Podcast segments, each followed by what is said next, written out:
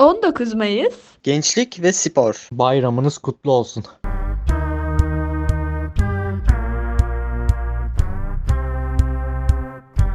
Biz o kadar uzun zamandır bölüm çekmedik ki bu koskocaman zaman aralığı içinde Türkiye Grand Prix'si önce takvime geldi. Sonra da takvimden çıktı. Ha bir de Beşiktaş'ım şampiyon oldu sayın dinleyicilerimiz. Bu gelişmeler ve daha fazlası hakkında konuşacağımız 8. bölümümüze Ali Efe ve Çağatay'dan birer merhaba kaptıktan sonra başlıyoruz. Merhaba. Merhaba. Ee, öncelikle Formula 1 ve motorsporlarıyla başlıyoruz. Ee, Türkiye Grand Prix'si dediğim gibi önce geldi. Ee, 11 ve 13 Haziran tarihleri arasında yapılması planlanıyordu. Kanada'nın yerine geldi hatta.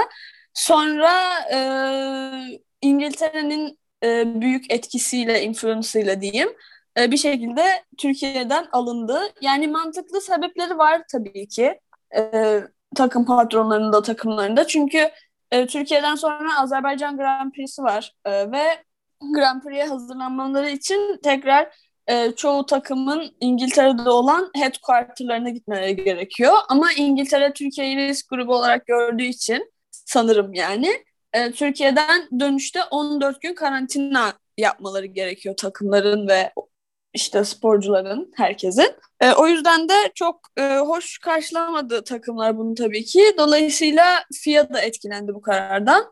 O yüzden de e, Türkiye Grand Prix'si elimizden alındı ve biz gerçekten üzüldük.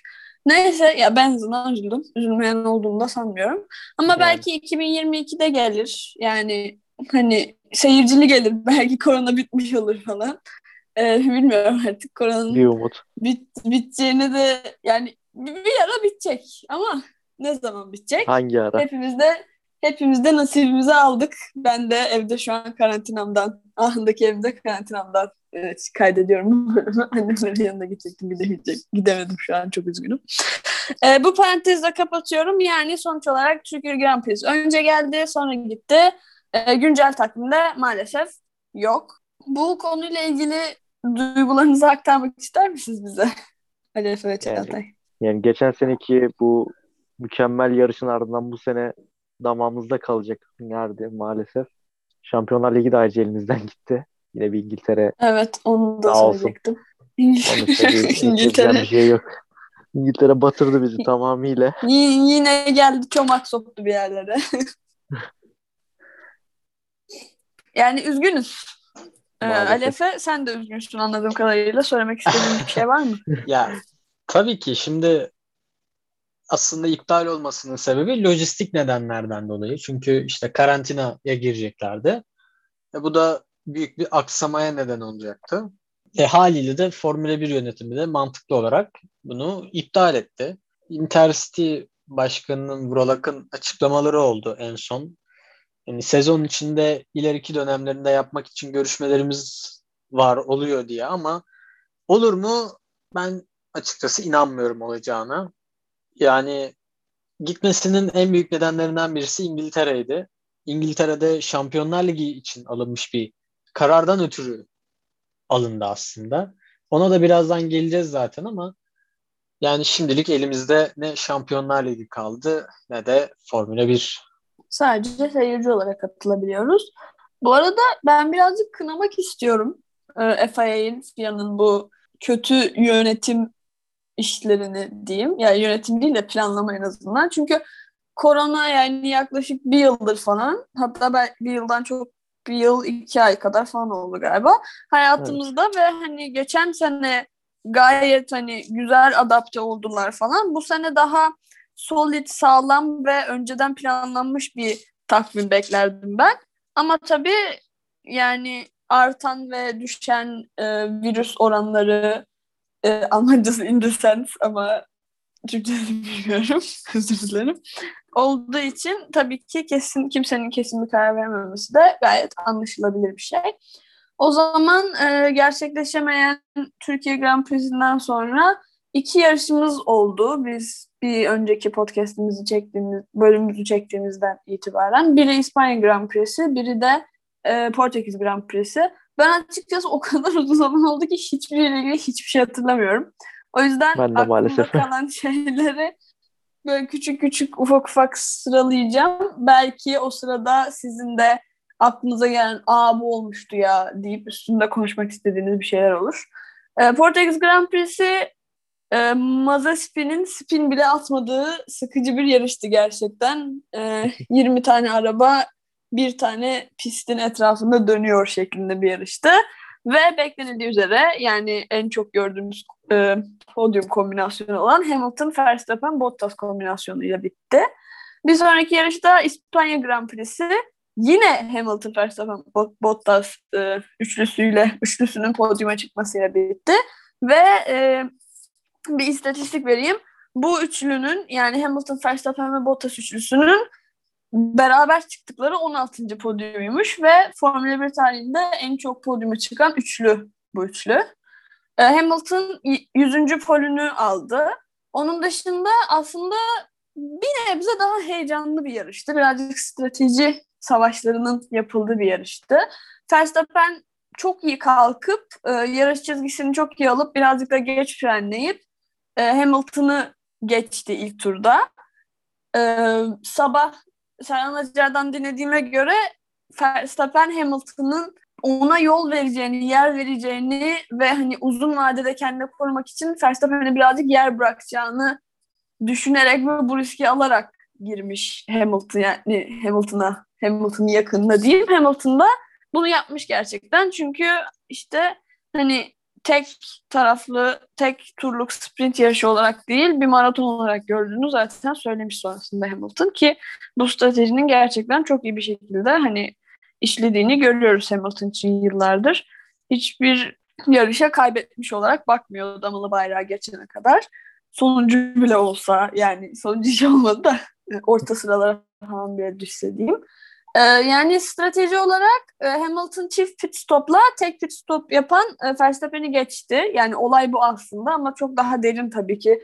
İşte Red Bull'un elinde lastik yokmuş. O yüzden hani daha sıralama turlarından itibaren tek pit stop yapmayı planlamışlar. Aynı şekilde Mercedes de buna hani karşı strateji olarak değil de kendi stratejileri olarak işte iki tane orta mı yumuşak lastik mi saklayıp iki pit stop şeklinde yapmayı e, öngörmüşler.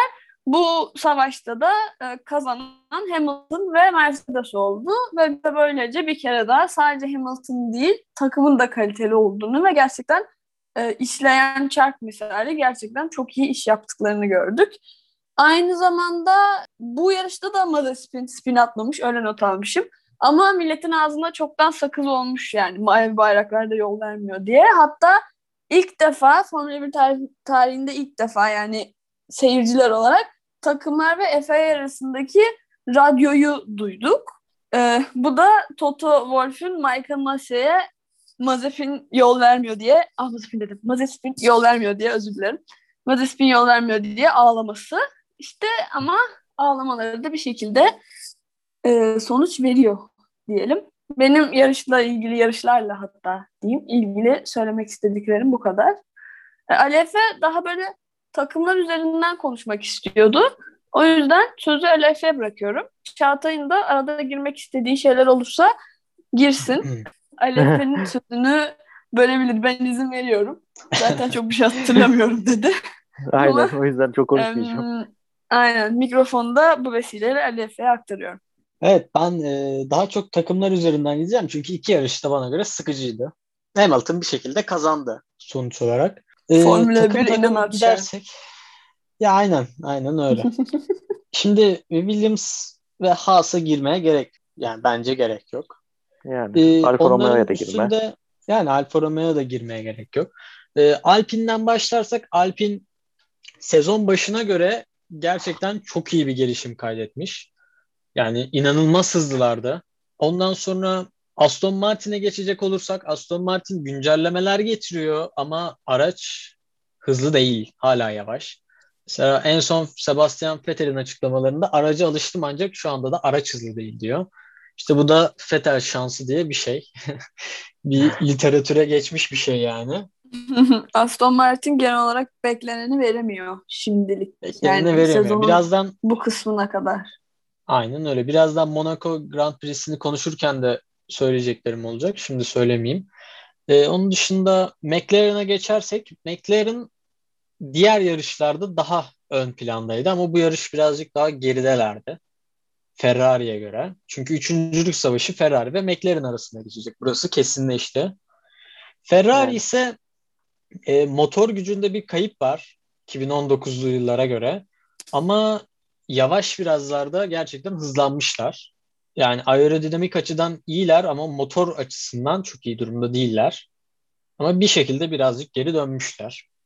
Evet Red en çok ise... gelişme tur zamanı olarak en çok gelişme sağlayan takım da zaten Ferrari'ydi bu sezonun başında. Evet. Ama bir yani anlı şanlı Ferrari'ye geri dönemediler hala daha. Özür yani o birazcık zor. Red Bull'a geçecek olursak Red Bull ise hızlı hala hızlı ama yani Mercedes'i geçecek kadar değiller hala ya. Yani geçemiyorlar. Red Bull Geçseler kötü de değil. tutunamıyorlar. Kötü değil. Red, iyi. Red Bull kötü değil ama sadece Mercedes daha iyi. Çünkü Evet, Mercedes yani, daha iyi. Senin dediğin gibi hani kötü bir şey söyleyemiyorsun Red Bull'la Red Bull'la alakalı. Çünkü gerçekten iyiler. Ama bir şekilde Mercedes her seferinde galip gelmeyi başarıyor ki bu sezonda Hamilton'ın e, ilk dört yarışta en çok puan kazandığı şeymiş, e, sezonmuş yani. Çok. En başarılı başladığı sezon diyebiliriz Hamilton için.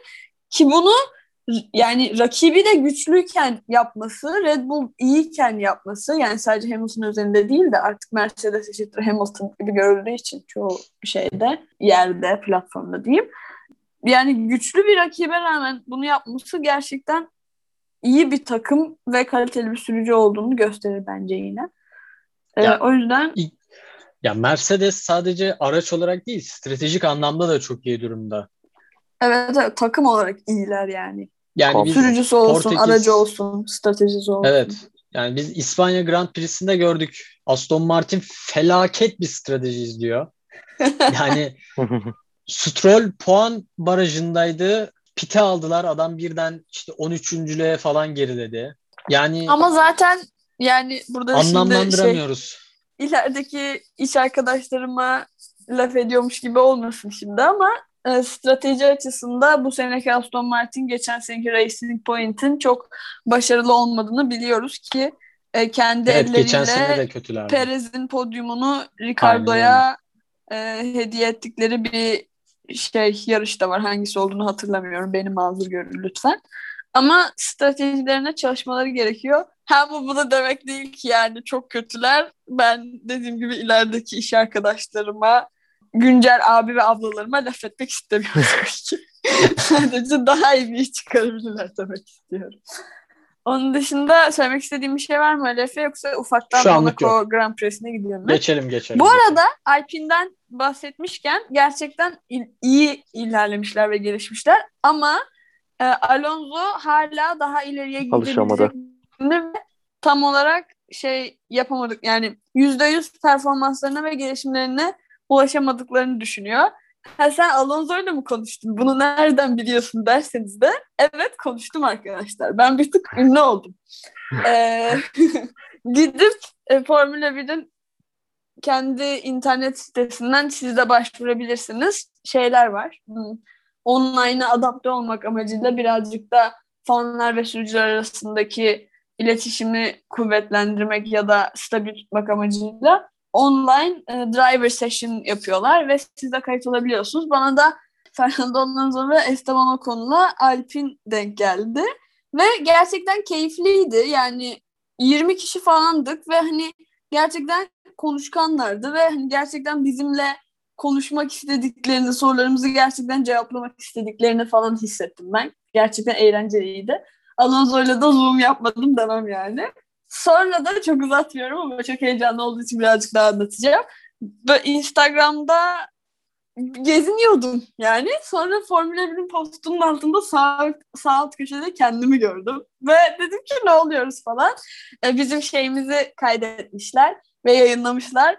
Böyle bir tık ünlü oldum yani. Formula 1 sayfasına falan da çıktım arkadaşlar.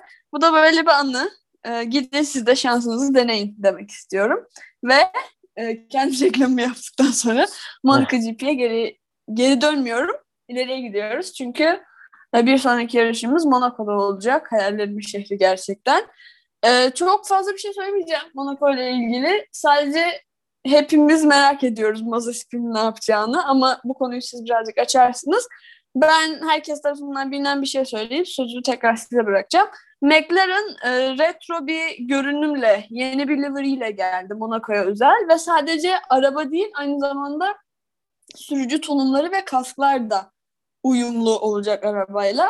Gulf ortaklığıyla yaptıkları bir şey ve eski sezonlardaki, çok eski sezonlardaki McLaren görünümünü yeni aracı adapte etmişler ve bence gerçekten çok güzel durmuş ve e, Formula 1'in de gündemine oturdu açıkçası.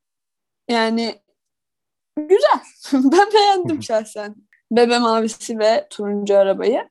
Ama Monaco GP ile ilgili Alesse'nin söylemek istedikleri vardı. Aynı şekilde Çağatay'ın da bu sefer aramıza dahil olacağını düşünüyorum. ee, ve sözü size bırakıyorum. Hatta Çağatay'dan başlayalım. Çağatay'ın üstüne eklesin hadi Efe. Buyur. Ya bence bu yarışta McLaren'dan ben bir şeyler bekliyorum artık bu kıyafetlere özel. Belki bir umut podyum. Bekliyorum artık. Vay podyum hem de. Ricardo'dan artık bekliyorum. Geçen seneden sonra bir podyum göremedik. Gerçi Ricardo podyum... seviyor ya Monaco'yu. Belki bu sefer de bir podyum gelir. Onun dışında Bakalım. Fetel'den artık bir puan. Yeter artık. Bir o puan alsın artık da. Yani Adam ileri sıralar pek göremeyeceğiz. O, şaka gibi bu durumda. Hani artık 6-5-6 beklemiyoruz. Artık bir 9-10 artık Fetel'den. Ah be çok Olursa üzücü. gerçekten böyle bir adamın bu duruma düşmesi. Alevi sen ne diyorsun bu konuda? Hayır neyi varmış adamın? ya şimdi ben bu yarışta Ferrari'nin hızlı olacağını düşünüyorum. Uygun bir pist. Şu anki araç yapısına uygun bir pist. Okay. Ama Aston Martin'in daha yavaş olacağını düşünüyorum ben. Yani Alfa Romeo'nun bile gerisinde kalabilir bu yarış. Gerçekten mi? Yani görüntü onu gösteriyor. Sezonun başında beklediğimiz Aston Martin bu değildi kesinlikle ya. Biz bayağı ya, tabii ki ümitliydik işte, yani. Geçen sene işte, Point'ten sonra işte. Gerçekten ee, acıdır diyorsun taban yeni işte regülasyonları falan fistan derken şu an bu durumdalar. Bu yıl çıkabilirler mi bilmiyorum. Daha çok yarış var. Umarız çıkarlar. Aynen daha çok yarış var. Ama bakalım yani. Bu hafta sonu galiba değil mi Nice yarış? Evet bu hafta sonu 23'ünde olacak. Gayet güzel. Ee, biz de büyük ihtimal Mahal'da yayında oluruz arkadaşlar. Hepinizi oraya bekliyoruz. olacağız. Hmm, o zaman Monaco GP'yi beklerken e, söyleyecek başka bir şeyimiz yoksa küçük bir yine Dünya Rally Şampiyonası VRC haberi verelim. Seb- Red Bull sporcusu Sebastian Hoca'ya yine kazandı arkadaşlar Hırvatistan rallisini. Hatta e, internette de düşmüştü. Gerçi çok uzun zaman oldu ama belki görmüşsünüzdür. Trek yani yarış yapacakları yere giderken bir trafik kazası yaşadı ama kaza yaptık ya falan demeyip gerçi adam rallici e, yine birinci oldu. Tebrik ediyoruz kendisini de Red Bull sporcusu Sebastian Hoca'yı. Bu arada bir tane fun fact vereyim. Ben de iki gün önce en geç kadın rally pilotumuz Burcu Burkut Erenkun'un konuşmasını dinlerken öğrendim. Rally pilotları aynı zamanda bir yerden başka bir yere giderken yani bir pistten, pist denmez de onun neden dediğini bilmiyorum kusura bakmayın. Bir pistten başka bir piste giderken yolda da araba kullanmaları gerektiği için ehliyetlerin olması zorunluymuş. Mesela Formula 1 pilotları için böyle bir şey aranmıyor. Çünkü direkt kartinden geçiyorlar.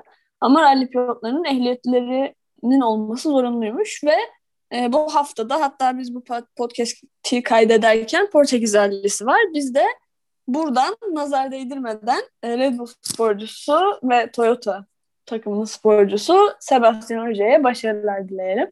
O zaman hazır nazardan girmişken e, ben bu şom ağzımla ve bu nazar değdiren bünyemle Beşiktaş'ın şampiyon olmasını nasıl engellemedim, engelleyemedim yani bilmiyorum ama bir şekilde Beşiktaş bana rağmen şampiyon oldu. Tebriklerinizi kabul ediyorum arkadaşlar. Kendim kendi oynamış kadar mutlu oldum gerçekten.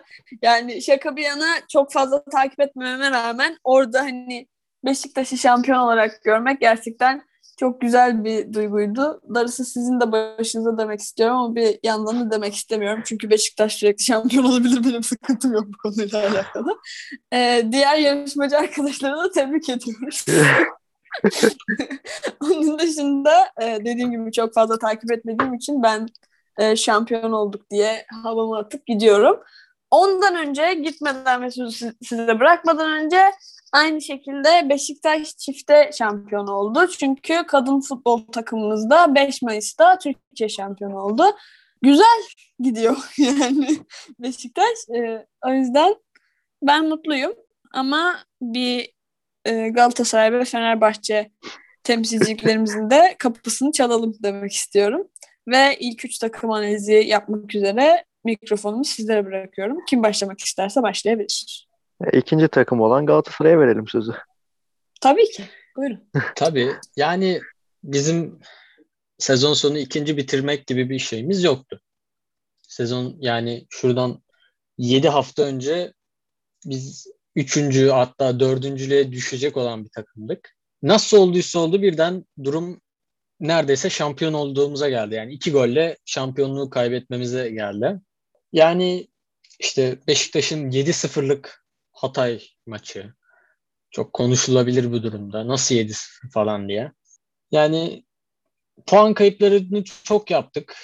Şampiyon olmayı da beklemiyorduk zaten. Olmadık. Olsaydık güzel olurdu. Olmadık. Kazanan, şampiyon olan takımda tebrik ediyorum. Bu kadar. Başka bir şey Bence söylemek istemiyorum. bir tık bekliyordunuz. Çünkü son dakikaya kadar gerçekten son düdüğe kadar şeyde bekliyorduk tabii. Son iki haftada yani. okeydi ama son 10 haftaya baktığımız zaman 10 hafta önce beklemiyorduk. Ya haklısın. Beşiktaş çünkü. Beşiktaş her zaman yani e, artan bir grafik izledi o konuda. Artan demeyeyim de stabil Aslına bir grafik izledi yani. Son 10 her haftaya bakarsak Beşiktaş oynadı. düşük. Son 10 haftada çok kötü oynadı. Yani. Gerçekten Yoksa mi? durum bu hale gelmezdi. Aynen öyle. Diyorsun ki direkt alırdı götürürdü. Ya Beşiktaş kötünün iyisiydi yani. o dönem öyle diyeyim. Yine iyiydi ama kötünün okay. iyisi. Beşiktaş Beşiktaş gibi değildi yani. Yok. Anladım. O zaman sendeyiz. Çağatay evet.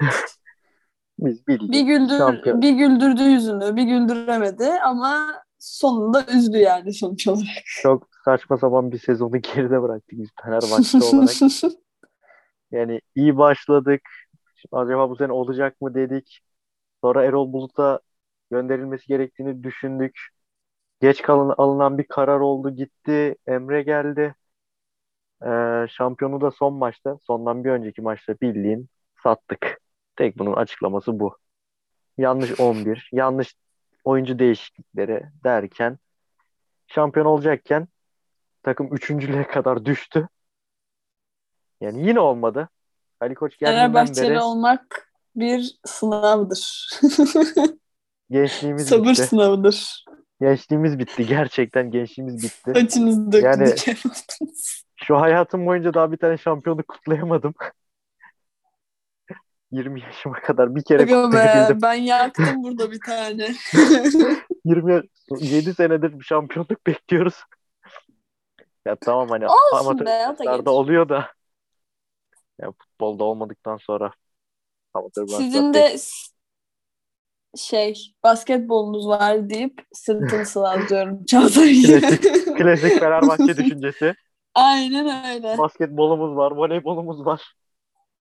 Evet voleybol da var ama voleybolda Eczacıbaşı Vakıfbank onlar birer marka tabii ki. E tabii. O zaman analizimizi yaptığımıza göre eklemek istediğiniz bir şey var mıdır?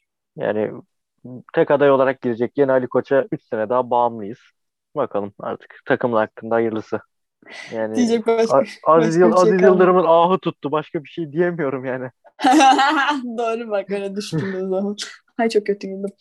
O zaman seçim e, demişken Galatasaray'ın bir seçim meselesi varmış. Ali Efe'ye dönüyoruz.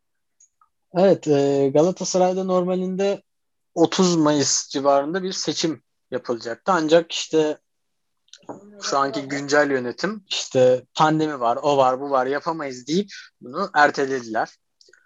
E, ne zaman ertelendiyse belli değil. Benim yani Temmuz gibi falan diyorlar ama Eğer ki Temmuz'da yapılırsa bu seçim Galatasaray seneyi komple kaybeder. Hangi ara transfer yapılacak, hangi ara hoca bulunacak? Çünkü Fatih Terim'in sözleşmesi bu ay sonu bitiyor. Şu anda da dört tane e, resmi aday var. Burak Elmas, Metin Öztürk, Eşref Hamamcıoğlu ve Işın Çelebi. Yani umarız seçilen isim, seçim yapılabilirse seçilen isim e, başarılı olur. Galatasaray hayırlı olur diyorsun. İnşallah seçim yapılırsa işte. Bence seçimin yani. yapılması lazım seçilmesi için. Evet, Ters evet. kötü yani, denk gelmiş gerçekten ya. Benim haberim yoktu. Mevcut yönetimi zaten gerektiği kadar eleştirdik. Daha fazla da konuşmaya gerek yok şu anki yönetim hakkında. Tamamdır. O zaman e, birazcık da e, dışarıya açılalım. Ama dışarıya açılmadan önce e, Fırat Aydınus emekli olmuş. Yani bunu niye konuşuyorsunuz diyebilirsiniz. Ama e, iyisiyle kötüsüyle sonuçta Türk, Türk futbolunda bir emeği var kendisinin. Ve biz de kendisine emekleri için teşekkür ediyoruz. Ve Fırat Aydınus'a hayatın geri kalanında başarılar diliyoruz. Ama biz kimiz ki? Neyse. Devam ediyorum. Ee, İngiltere'nin şampiyonlar finalini elimizden çekip almasın, almasından konuşalım birazcık. Portekiz'de oynanacak Şampiyonlar Ligi finali. Ee, Manchester City ve, City ve Chelsea arasında iki İngiliz takımı.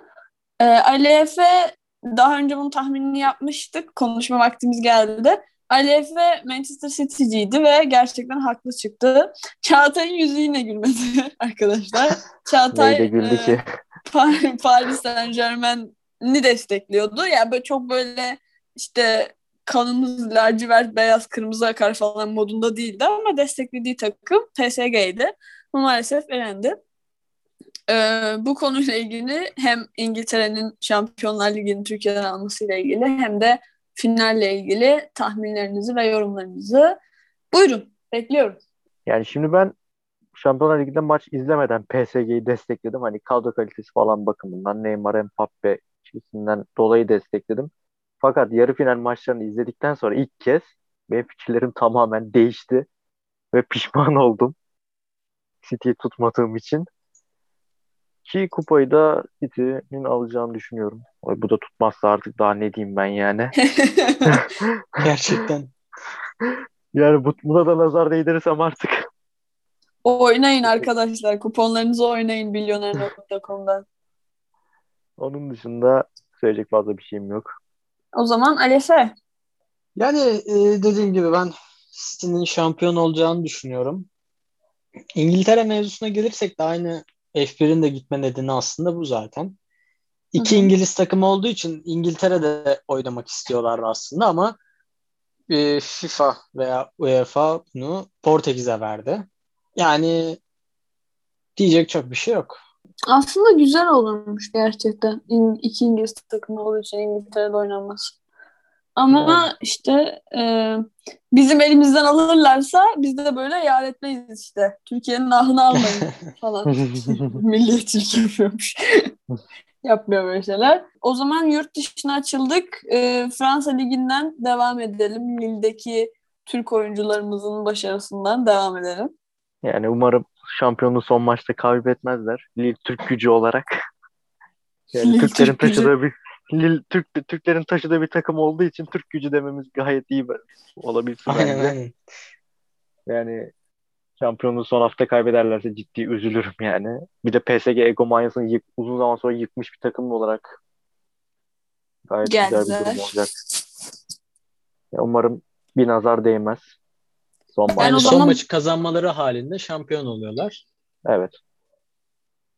Ben başarılar dilemiyorum o zaman Lille. Çünkü evet, siz Biliyoruz. Ben, ben susuyorum. O zaman futboldaki son gündemimiz Euro 2020 ile devam ediyoruz. Konu hakkında hiçbir fikrim yok. O yüzden sözü direkt size bırakıyorum. Yani evet, alınan oyuncuların aksine alınmayan oyuncular çok konuşuldu. Ee, Mesela? Muhammed Demir gibi, Salih Uçan gibi. Onun dışında Adem Büyük de bence olabilirdi. Serdar Dursun yok. Caner Erkin iyi ki yok. Gereksiz. söyleyecek başka bir şeyiniz var mıdır konuyla alakalı? Benim bulunmamakta. Yani başarılar dileriz. Evet, başarılar dileyip devam edelim. Ve e, bu, bu bölümümüzün en uzun süren kısmı olacağını tahmin ettiğimiz basketbola geri geçiyoruz. Geri geçmiyoruz, geçiyoruz. Çok taze, fırından çıkmış sıcak ekmek e, havasında bir haberimiz var size sayın dinleyicilerimiz. İlk bizden duyun istedik. E, eski milli basketbolcu Mehmet Okur e, A milli takımımızda yardımcı antrenörlük görevine getirildi. Kendisine bu görevde başarılar diliyoruz ve e, heyecanlıyız. Ya ben en azından heyecanlıyım bu konuda. Çünkü sosyal medyada görüyorum, takip ediyorum kendisini böyle aktif ve neşeli bir insan. E, takımımıza getireceği takım dinamimize getireceği katkıyı ben şahsen merak ediyorum. E, bu milli takım konusuna döneceğiz tekrar ama geçen konuştuğumuz, geçen bölümde konuştuğumuz bir Efes Real Madrid serisi vardı ve bu seri 5. maça uzadı. Ama gülen taraf e, Efes oldu bu sefer. Ben Real Madrid'in bu kadar uzun dayanmasına diyeyim tırnak işareti tırnak içinde dayanmasına gerçekten çok şaşırdım ve açıkçası birazcık şike olduğunu düşünüyorum. Çünkü Real Madrid gerçekten daha önce de konuştuğumuz gibi bu sene en azından Efes'e kafa tutabilecek bir takım değildi.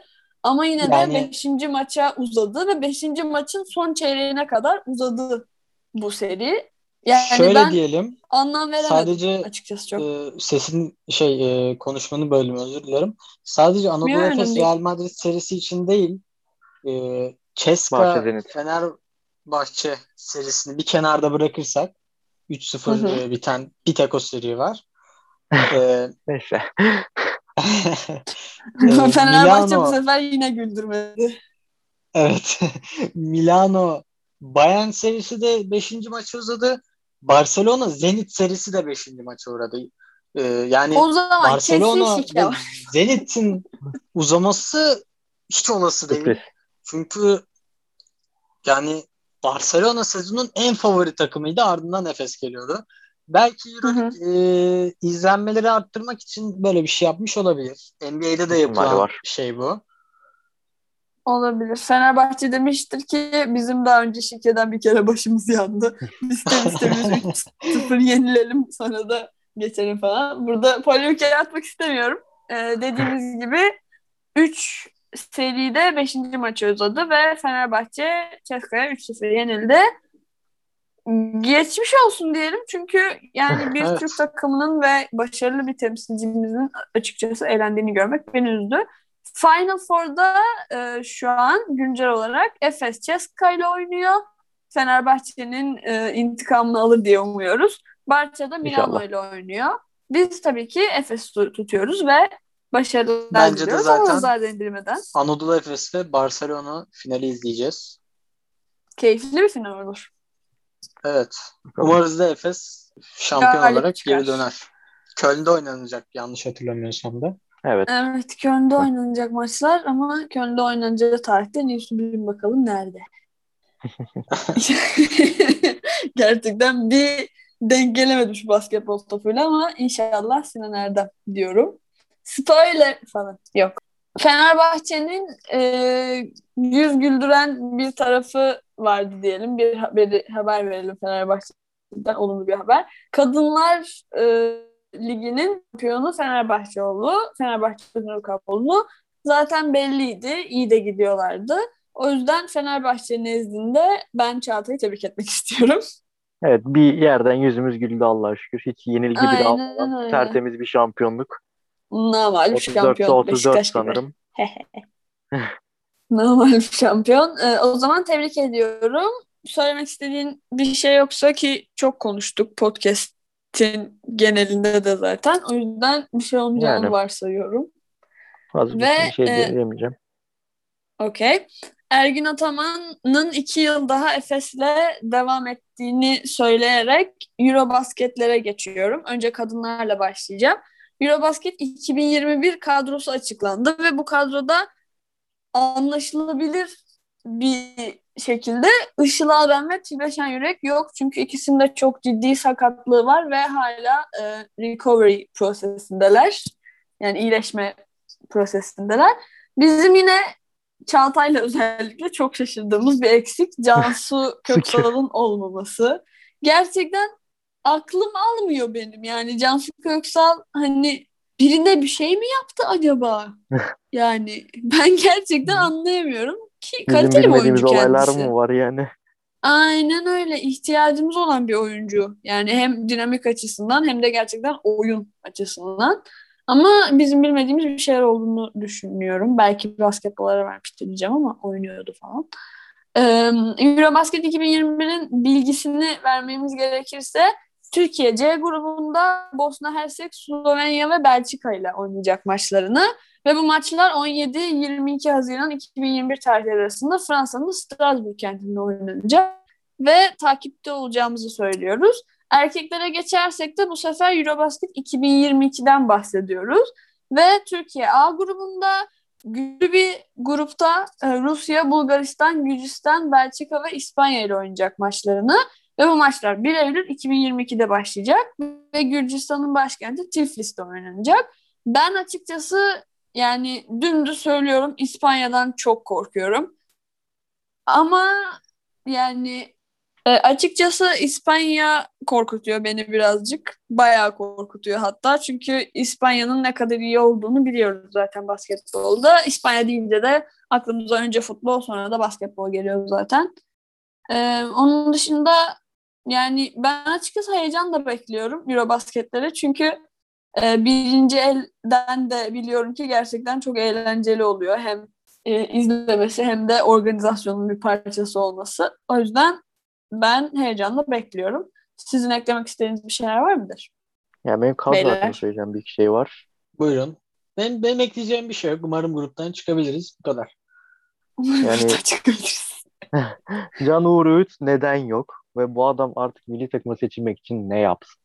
Yani Ömer Cengizoğlu gibi hani genç tamam ama yani takımda doğru düzgün süre almamış bir isim bile kadrodayken Gaziantep'i tek anlamıyla taşıyan asistler bakımından, işte skor bakımından Can Uğur kadroda yok.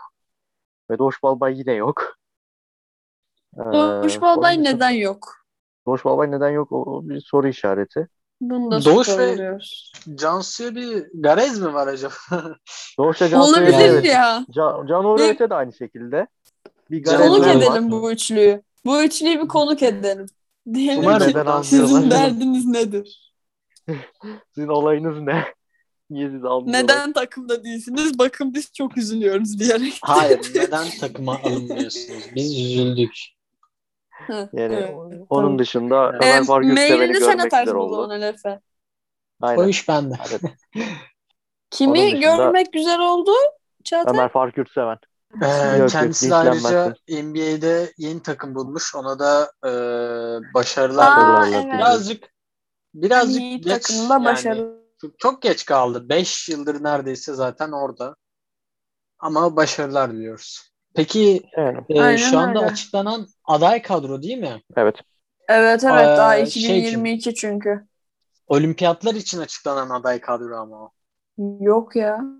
Benim kadrolardan evet, beynim olim... yandı. Artık hangisi hangisinin kadrosu olduğunu unuttum ben. Beynim yandı. Olimpiyatlar için açıklanan kadroda en onlar var. Çünkü işte. olimpiyat elemeleri var yakın bir zamanda. Yani olimpiyat elemeleri önemli. NBA'den gelen isimlerin çok büyük etkileri oluyor takımımızda. Umarım hepsi gelir. Çünkü bu aday kadro gelmeye de bilirler. Umarız gelirler hepsi. Umarız e, Furkan'la ciddi izleme fırsatı buluruz kendi parkimizde diyelim. Ve e, son gündemimiz olan NBA draftından da bahsedelim birazcık. E, bu drafte katılan bazı Türk oyuncular var. Siz de eğer 30 Temmuz'da e, gece ayakta kalmak için bir şey arıyorsanız, neden arıyorsanız kendinize draft'i izleyebilirsiniz sayın dinleyicilerimiz. Türk oyuncuları e, Çağatay biliyor. Çağatay hakim birazcık bu konuya. Çağatay şey yapsın, e, konuşsun birazcık konu hakkında. Yani Alperen Şengün katılacak. Mert Akay katılacağını açıkladı. Tarık Biberovic katılacak. Onun dışında bir bilgim yok eğer ekstra bir oyuncu varsa. Ee, ben Alperen'in yani ilk turdan seçeceğine zaten kesin gözüyle bakıyorum. Ben de öyle bakıyorum ama, ama keşke bir yıl daha bekleseydi diyorum. Evet çok erken.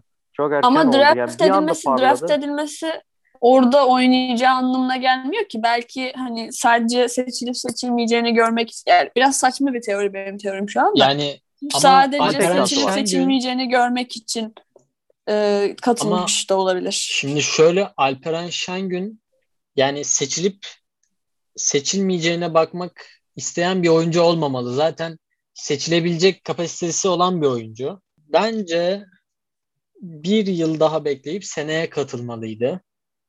Ki şöyle ben bence de tek bu arada. Var. Tek şansı var. Aynen öyle. Hani yani, yani seçilip de eğer Avrupa'ya gönderilirse zaten daha kötü. Arkadaşlar tek tek konuşalım lütfen. Birer tek tek bir daha alabilir miyim? Gerçekten anlamadım ve merak Tabii ediyorum. Önce ben çünkü. söyleyeyim. Önce ben söyleyeyim. Buyurun. Girip de seçilirse ve seçildikten sonra Avrupa'ya yollanırsa daha kötü. Neden? Yani seçilmişsin ve Avrupa'ya gönderiliyorsun. Kötü bir durum değil mi? Oyuncu için kötü bir durum. Yani. Yani ama sonuçta her zaman elinde bir NBA'ye gitme şansı duruyor. Değil mi? Seçilirse evet. Yani. Takım isterse istediği zaman çağırır. Buyurun Çağatay Bey siz bir şey diyordunuz. Siz tamamlayın. Yani şöyle söyleyeyim hani seçip seçilmeyeceğine bakacak bir oyuncu evet değil ve tek şansı var. Seçilemezse hani kulüplerin bir te- direkt teklif götürmesi gerekiyor yani almak için. İsterse bile istese gidemez yani. Atıyorum bir kulüple görüşme yapmadıysa bence katılması bu sene biraz saçma oldu. Yani kesin seçileceğini planlamıştır diye düşünüyorum. Çünkü gerçekten yani, evet. NBA'de olmayı hak eden bir oyuncu. Beşiktaş tek Kesinlikle. başına sırtladı. Yani tek Kesinlikle. başına demeyelim de bayağı Beşiktaş'ın falan da etkisiyle. Aynen aynen. Galibiyetlerinde önemli bir pay sahibi Alperen ki milli takımda da ne yaptığını gördük. Yani ve bizden küçük arkadaşlar. Oturalım ağlayalım artık. ne yapalım? Evet. Biz onun yaşında ne yapıyorduk? İşte, anca podcast çekiyoruz. Ne yapacağız? Benden değil. Biz onların yaşında Benden yer siliyorduk. Aynen. Utanmadan söylüyorum. Yer siliyorduk gerçekten. Çok da eğlenceliydi. Evet. Gayet. Onların da bu arada e, niye yer siliyorduk? Neden yer siliciydik? Neden böyle şeyler Hı-hı. falan filan diye illaki merak edenler olur. Hemen ben onu açıklayayım. Ee, çok yakında yeni bir seriye başlıyoruz. Ee, Sinan Erdem'in Arka Kapısı adı altında. O seride işte biz neden yer siliciydik? Neden? Yani nasıl oldu? Falan filan diye e, anlatacağımız yeni bir seriye başlayacağız. Neler nasıl tanıştık falan. videosu? Ama evet, farklı. Aynen öyle. Yani hepsinin hepsinin içinde olduğu e, bir serimiz gelecek çok yakında. O yüzden onu bekleyin diyorum ben yani. Onun dışında ekleyebileceğim o pod- şeyler. O podcast'imize de bekliyoruz. Özür dilerim. Evet. Yok. ya onun dışında Tarık Biberoviç'ten bir ikinci tur bekliyorum herhalde seçilirse eğer. Hı hı. Yani bu sene son maçlar harici pek süre almadı şimdi açık konuşacağım. Ee, o da bir sene bekleyebilirdi. Tam son maçlarda gayet iyi oynadı etti ama hani sezon genelinde pek süre almadı. Mert Akay konusunda hiç bilmiyorum. Yani tamam ismen falan tanıdığım bir oyuncu. Fakat hı hı. hani hiç izlemedim. O yüzden biraz yorum yapmam saçma olur. Ama e, Sırbistan 2. liginde oynuyordu. Yani şimdi Sırplarda bir basketbol ekolü sonuçta hani illaki izlenmiştir diye düşünüyorum. Scoutlar fark etmiştir. İllaki. yani. O Aynen. zaman e, draft'te başarılar diliyoruz Türk oyuncularımıza ve bu bölümümüzü kapatıyoruz. Bu uzun bölümümüzü dinlediğiniz için ve Ali Efe'de emek verip editlediği için teşekkür ediyoruz. E, bizi Instagram hesabımızdan takip edebilirsiniz. Yakınca kim e, 2M ile sonunda. Aynı zamanda Spotify'dan takip etmeyi ve bildirimlerinizi açmayı da unutmayın. Bir sonraki bölümümüzde daha az bir arayla görüşmek üzere. Kendinize çok iyi bakın. Sağlıkla kalın. Hoşçakalın. Hoşçakalın.